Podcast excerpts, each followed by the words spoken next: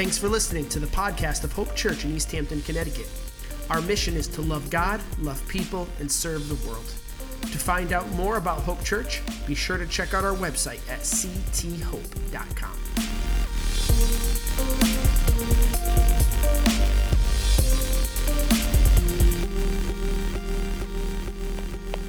Thank you, Nate. Kathy, Parker, Leanne, thank you, thank you, thank you. You guys are awesome. I don't think you realize how good we have it. I've told you that before. Love the music that we do here. Well, hey, uh, today we're starting a new series, and I'm just going to warn you a little bit. Pastor Tom might come out a little bit. Just going to say that. Normally, I just go by Tom but I'm feeling a little bit uh, like that might happen. This is really, I'm really excited for this uh, series. And we're diving into a book of the Bible called Galatians. Um, and here's the thing when we, when we teach the Bible, I want you to know some of the things I'm thinking about and some of the goals that we have. First of all, the premise that I'm working off of and that Carrie is working off is that the Bible is relevant to us just as much now as it was way back, okay? It is relevant for you today. And so when we teach, uh, we're going to get as practical as possible and apply those truths, although they may look different because we're in a very different time, in a very different culture, with very different issues. Okay? So it's important that we understand that because the Bible was written uh, um, not to us, it was not written to us, but it was written for us, okay? And so that's why we're going to open the Bible. In fact, I would actually encourage you um, to bring your Bibles over the next four weeks so that you could walk this through with us. Now, if you don't have one, one easy thing that you can do is go to uh, your app store, whatever that might be, and you could download the Bible app. And that will put all of the books in the Bible in your pocket, in your phone. So we do that, and I want to make sure I push that out to you guys so that you know that. Because the Bible is real and it's relevant. And here's what it says it, it, it's actually a light to our path. So that when things feel dark or you're not exactly sure where to go and what to do, the Bible kind of acts as an illumination for how we do that. And we might not get the whole thing, but we're at least going to get some steps as we start. The other thing that Bible teaching does for us is uh, it says when we put it in our hearts, when we get it down deep inside, it actually prevents us from sin. Did you know that? The temptations, the desires, all the things that we might struggle with, when we're anchored in God's word, there's something different that changes. And we're going to talk about that a little bit in this series, but it's going to help protect you uh, in this life. And so uh, it's very, very important that we understand that and that we approach it from that angle. And so, as we set up this series, I want to start, as I often do when we start going into the Bible, because I know that might sound scary uh, for some of you, or it might sound, I don't know anything about the Bible. I know there are people in here that don't know anything. This might be your first time in church, this might be your first time even opening the Bible. Here's the other problem with the Bible it's taught so many times in such a way that's just boring, okay? And we are doing it a disservice, because, like I said, I think there's so much to take from it. Um, and so I want to make sure I give you the big overview of what's going on so that it doesn't have to feel scary to you. So, this is how we're going to do it. I actually have a slide that outlines, and you've seen this before if you've been here, um, the Old and the New Testament. I realize it's very hard to read. I get it. I'm going to help you through it, though, okay? So the Bible is actually a collection, it's not one book, it's actually a collection of 66 different books, all put together. And it's divided up right, kind of right down the middle into what we call the Old Testament and the New Testament. Okay? In the Old Testament, where we see on this side, there are 39 books that you'll find if you open the Old Testament. Then, when you get to the New Testament, there are 27 different books and those that 27 and that 39 make up what we know as the Bible. Now, when we get to, we're going to talk a little bit about the Old Testament, even though we're talking about a book over here. It's under this letters book. You can see down, the fourth one down. is called Galatians. Again, I know it's hard to read. Uh, but let me step back for a second. When we get to the New Testament, actually, no, when we get to the, when we look at the Old Testament, it's primarily telling us and teaching us about what group of people. Does anybody know? I'm, I'm hearing this the Jewish people, yeah. Israel. It's actually the beginning we see of all the nations being formed. You know, God, it starts with the creation of the world, and then we see people dividing out into nations, but it primarily follows the story of the Jewish people, Israel. And they were promised a Messiah, a deliverer, something that was going to change all the traditions and customs that they knew. And so now enter the New Testament and then we have the first four books Matthew, Mark, Luke, and John. And primarily, what do those books talk about? The life of Jesus. Yes. All right, so if, again, if this is all new to you, just follow with me. We have the Old Testament, starts with the creation of the world, the formation of, you know, all the different countries and whatever, but following mainly the Jewish people, and then we get to the New Testament, and then this is the part of the Bible where we start to read about Jesus. He came into the world as a baby. We celebrate that at Christmas. He dies and he rose again. That's why we celebrate Easter, right? And so that is basically how the New Testament is written out. And then we get to a book called Acts. And Acts is a really, really interesting uh, book here. Because this is where we start seeing a movement begin to form. It's what we know now as the church. Back in the day, as this, start, as this thing was starting to gain momentum, it was called the way. And so, what we have here is people who walked with Jesus, talked with Jesus, interacted with Jesus in some way, shape, or form. Now he dies and he rises again. He appears to several of these people, and these are mainly the people, we call them the apostles, that go out and begin to start these churches, which were like little house churches. And the book of Acts tells us they get together in these small groups, they eat together, they serve together, they help the poor and the needy, they worship God, they sing, or whatever they do is a part of that. There's not really a prescription for how we're supposed to do church, but this is a little bit of an idea of what we see in the book of Acts, okay? And so now we see this movement begin to grow. But we come into a problem. Because the people that still believed in the old way, not the new way, that were tied to um, tradition and law, the people that were leading that movement started to have some real issues. And in fact, they were getting downright mad because everything that they had been taught, everything that they had known, Jesus toppled that, and the apostles started teaching something completely different. And now there's this tension in the church. So there's this one story that we find. Um, one of these men who was responsible for helping grow the church, his name was Stephen. And Stephen gets up in Acts chapter 7 and he starts talking this message. He just got open air. He just starts, he just starts saying how it was an old way. And you could read this for yourself. In fact, you should. Acts chapter 7, you could start there. There was an old way, but now there's a new way. And we find this in what we call the Messiah, Jesus. And as the crowd is listening to him, he knew exactly who was in that crowd. And it was a lot of these leaders and, and uh, of, the, of these sects who, who really wanted to fo- keep following the tradition and the law. And it started to make them mad because he was trampling kind of on everything that they knew. And they got so angry that the Bible tells us that they took him, they dragged him out of the city, and they stoned him to death. And I, I see this like a movie playing out.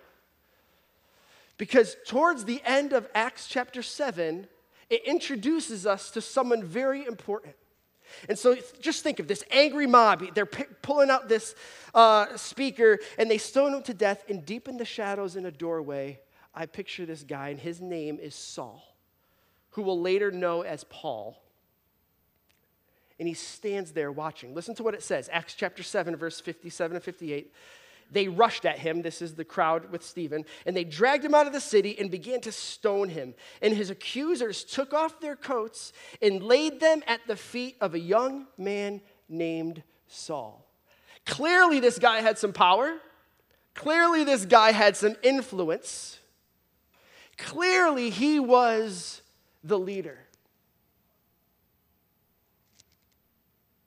Maybe he gave the order. He was the up and coming big shot. The leader of the ones who wanted nothing to do with this new group of the way. So then, in a couple chapters later, Acts chapter 9, we read this, starting in verse 1, and I have it on the screen. You could follow along with your Bibles. It says, Meanwhile, Saul was uttering threats with every breath and was eager to kill the Lord's followers. And so he went to the high priest. And he requested letters addressed to the synagogues in Damascus, asking for their cooperation in the arrest of any followers of the way he found there. And he wanted to bring them, both men and women, back to Jerusalem in chains.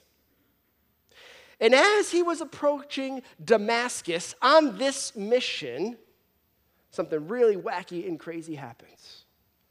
A light from heaven shines down around him. Now just picture yourself if this happened to you, okay? He falls to the ground and he hears this audible voice. He says to him, Saul, Saul, why are you persecuting me? Who is this? Who are you, Lord? Saul asked. And their voice replied, I am Jesus. I'm going to stop here for just one second. It's very impactful to me, and I hope it is for you, that God Himself appeared to one of the worst of the worst.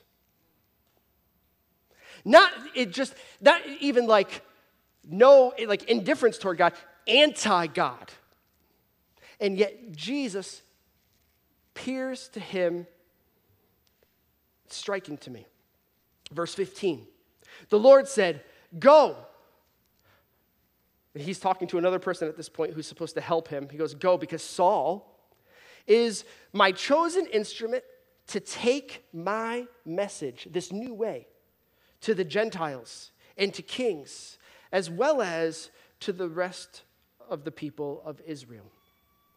And again, you could read the rest of the story on its own, but here's one of the things, and this is very important as you understand where we're about to go in this series.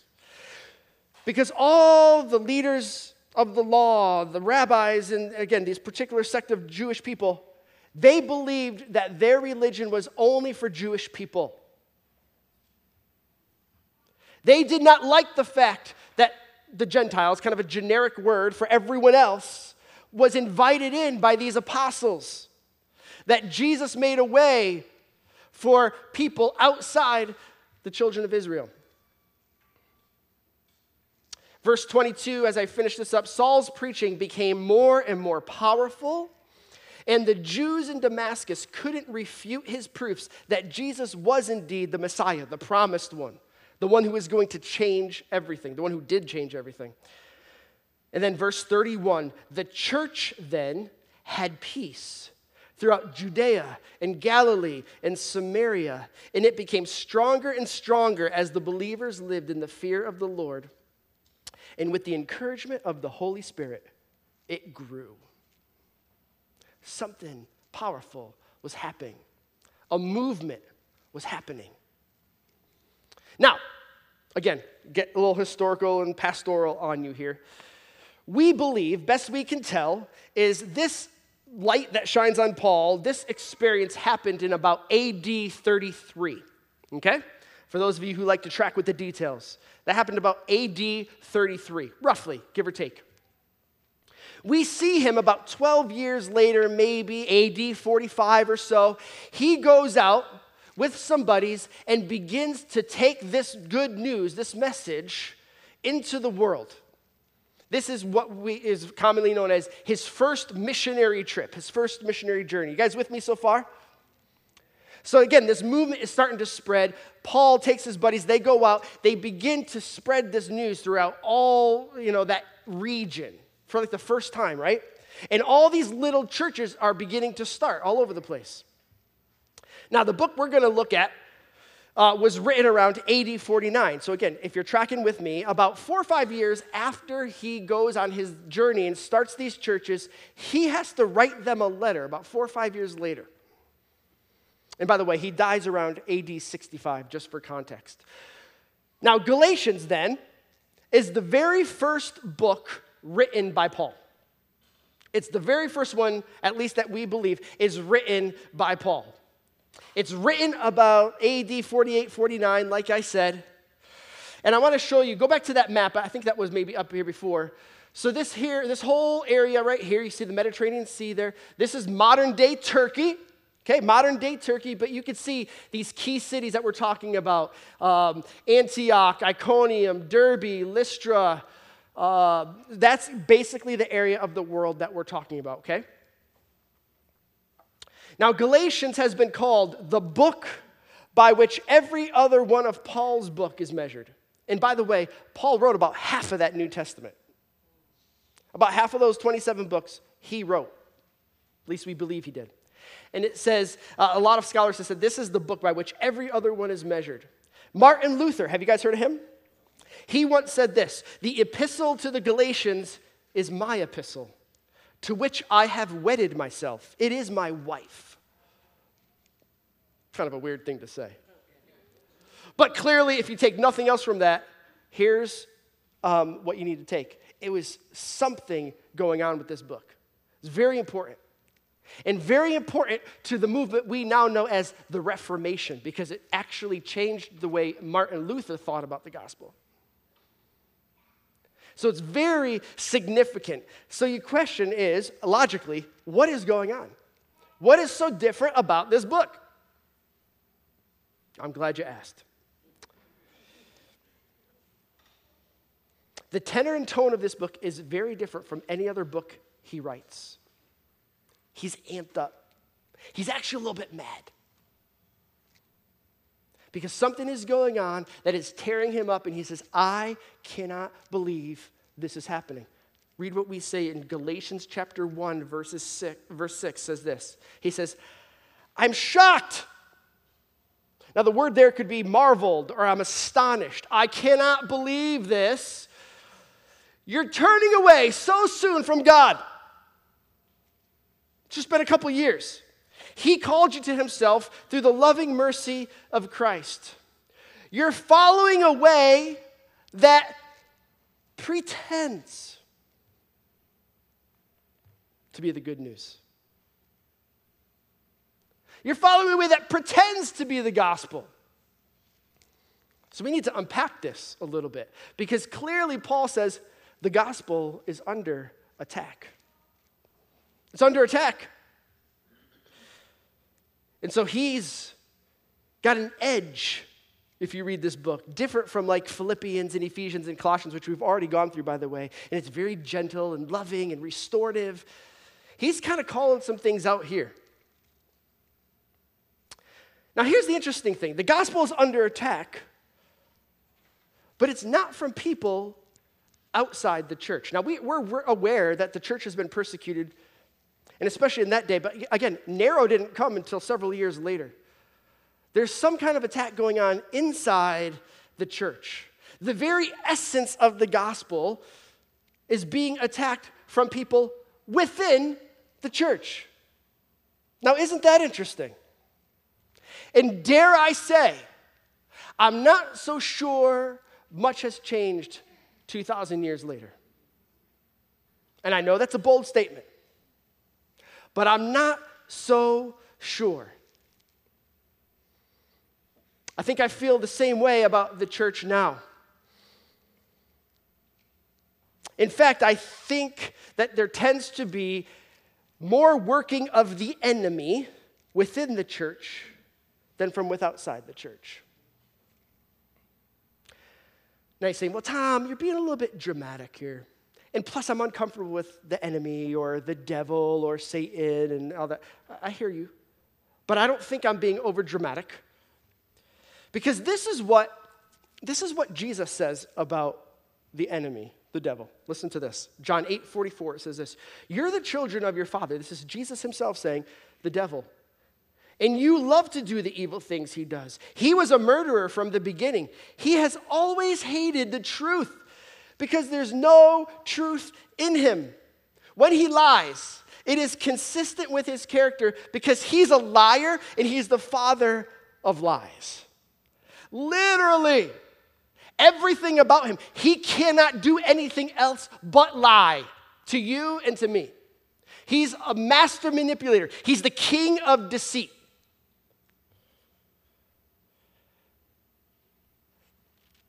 Here's the thing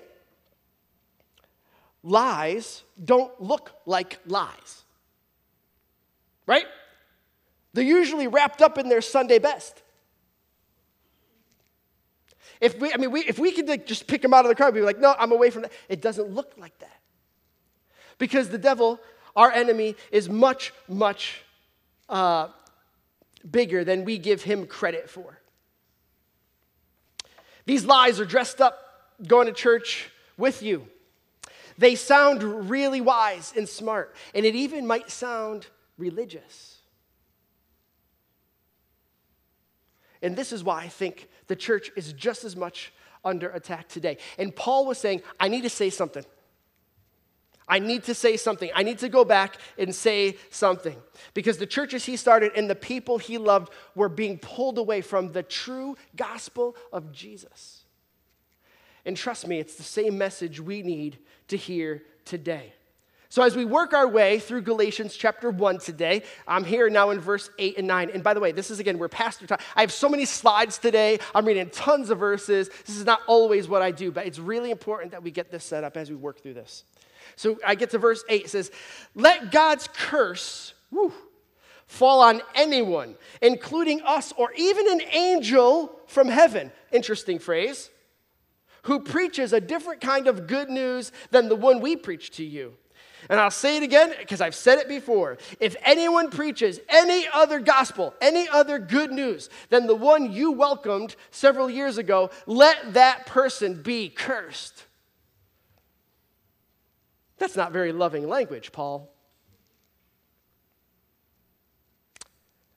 So, what is the gospel of Jesus?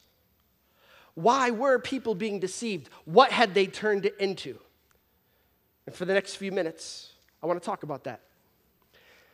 When we talk about the gospel of Jesus, and maybe that's a new term for you, but if you've been in church at all, you've probably heard this. It just again, gospel means good news.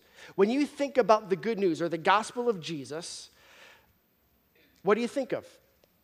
Well, let me tell you what the gospel is not. I want to start here, okay? Here's what the gospel is not, according to what I believe the Bible teaches. Number one, the gospel is not reasonable or logical. Verse 11, this is what Paul says Brothers and sisters, family, I want you to understand that the gospel message I preached is not based on mere human reasoning. For all of you who really struggle with that, I'm just going to say the work of the gospel is something beyond your comprehension. And that's what gets a lot of people hung up, trying to figure it out. So the gospel is not reasonable or logical. Number two, the gospel is not religion.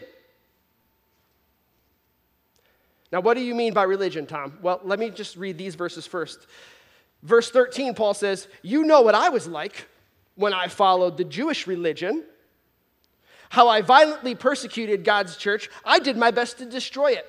And I was far ahead of all my fellow Jewish leaders and whatever in my zeal for the tradition of my ancestors.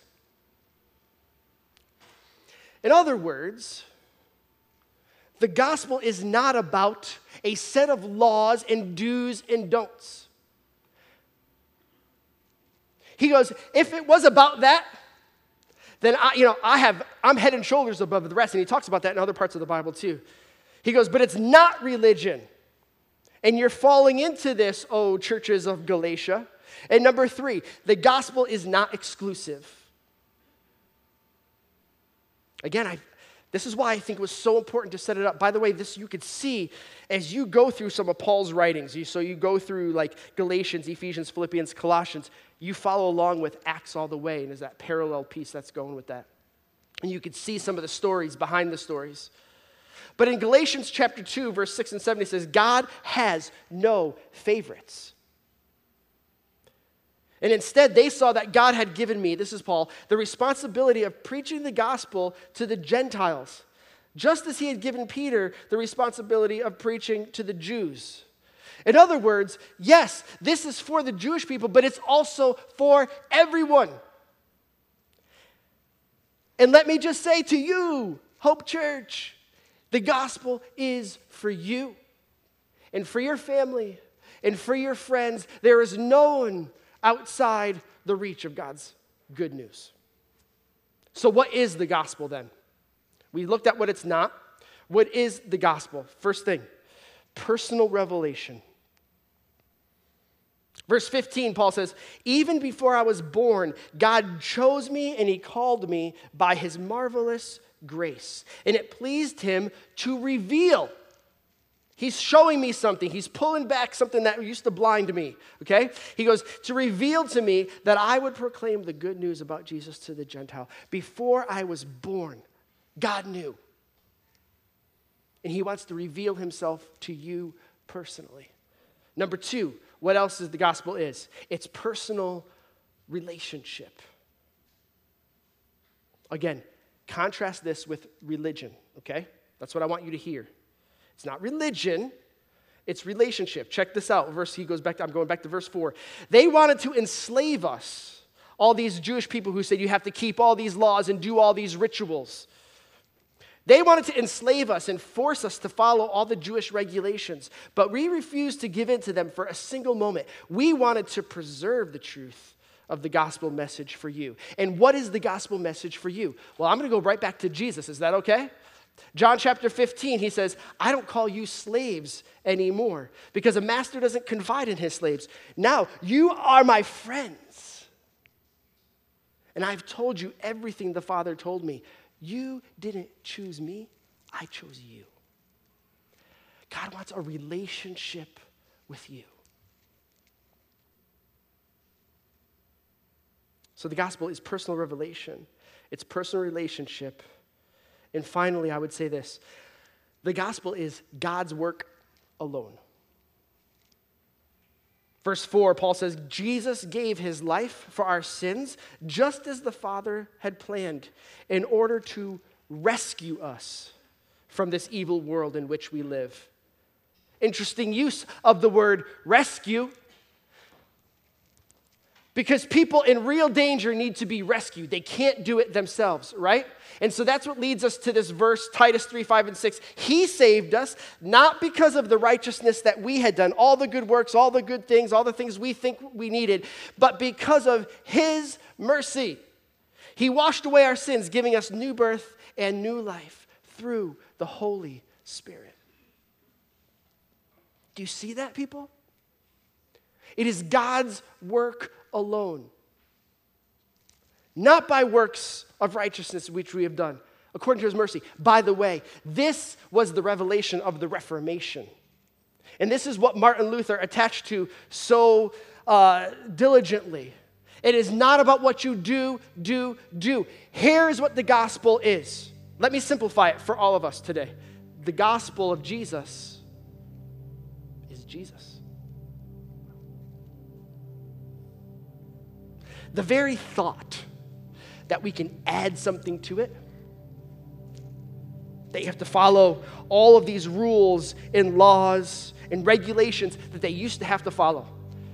The thought that we could add something to do it to it was preposterous enough for Paul to be compelled to write this book to these churches that he loved and that he helped start.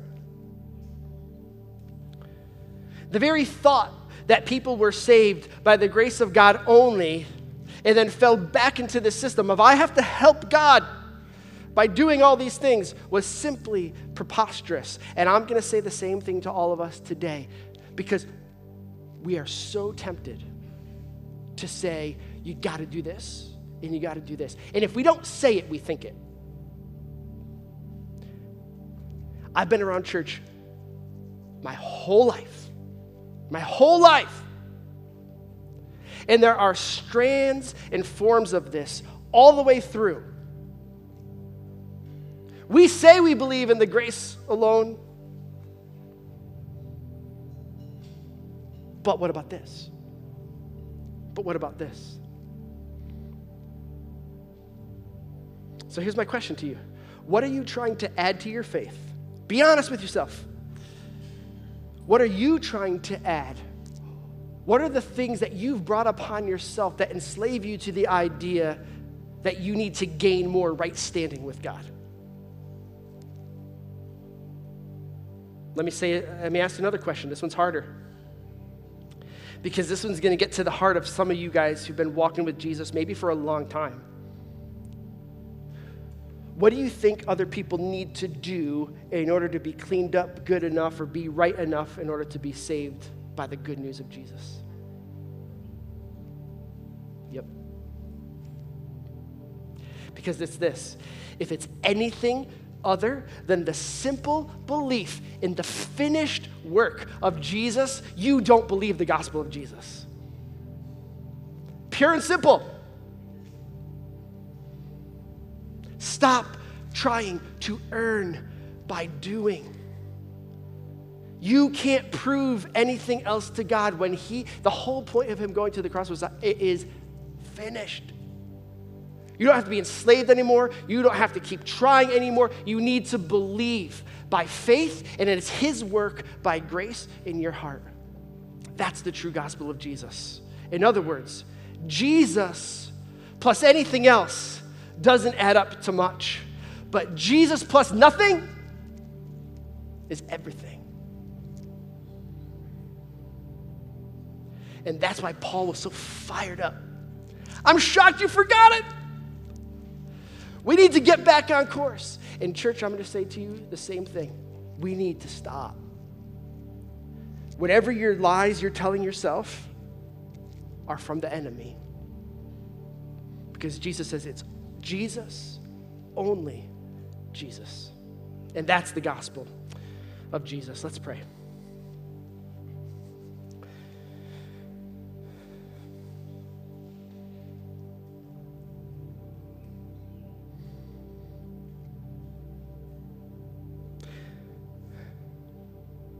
God, I've heard your word, your gospel, your good news pretty much my entire life. And yet I still struggle with thinking I have to do something else other than believe or be something else other than believe. And yet you said to trust in you Believe in the finished work. Receive God's Holy Spirit, which then transforms us and it leads to different thinking, it leads to different action. But it starts with understanding what the gospel is not and what it is. I pray for this church that you would give us an understanding. I pray for every person in this room that you would give them a deeper understanding, that the light bulb would go off. That the light would be like boom, just like it was for Saul. And that from this day forward, we would trust you and you alone, not anything good that we can do. There's nothing we can add to what you've done. And just super quick, in this moment, right here in this moment, everybody hopefully is just kind of bowing and staying in this moment. Maybe close your eyes. I don't know. But I want you to be honest with yourself today. All of us, be honest with yourself today and you say, Have I been trying to strive and do, do, do? Do I just need to give it up this morning?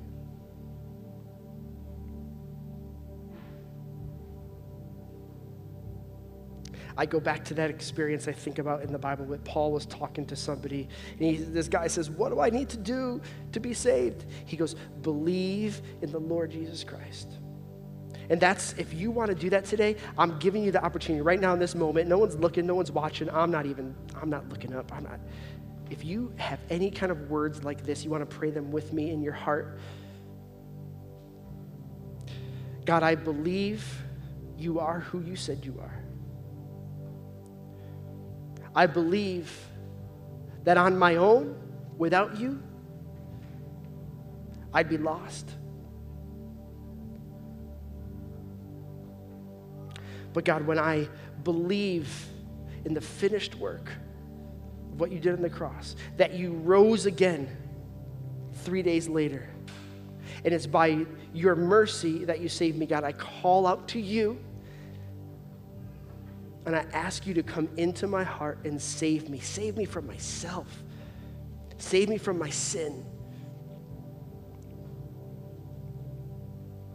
Thank you for putting a new heart within me. It is not the old anymore. That's what the Bible says. The old passes away.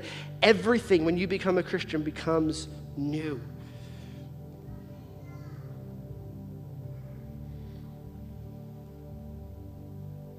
And I would just encourage you, if you said something like that, and you may have to wrestle through it a little bit, maybe even today, I, I would love to know that because I would love to give you some next steps and some helps along the way. So you could email us, email me, tngal at cthope.com. Use our guest connection card. I'd also encourage you before you leave today, you can go out to our guest central area. We're going to have people back there. We have this book that it says, how to, This is how you start. This is how I start to follow you if you made that decision. So, God, I lift up this church as we go through this series, God, and we lay this foundation, and we do not let the lies of the enemy infiltrate what you want to do in our hearts. In Jesus' name.